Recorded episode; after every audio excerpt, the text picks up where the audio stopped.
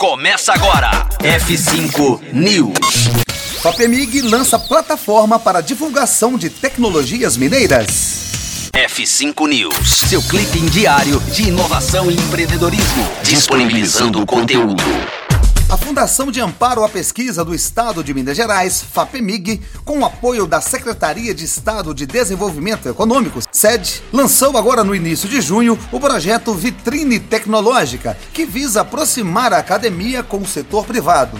Esse espaço, que está hospedado no site da Fundação, apresenta mais de 100 tecnologias desenvolvidas por pesquisadores das diferentes regiões do estado, que podem ser exploradas comercialmente por empresas. As soluções tecnológicas abarcam vários setores econômicos, como alimentos, agronegócio, mineração, fármacos, energia, automotivo e autopeças, lácteos e café, software e tecnologia da informação.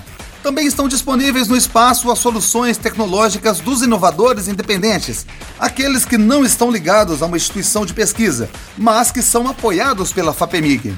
A ideia é colocar essas tecnologias no mercado por meio do desenvolvimento de novos produtos, processos ou negócios. Todas elas já possuem requisição de proteção intelectual perante os órgãos competentes no Brasil e no exterior.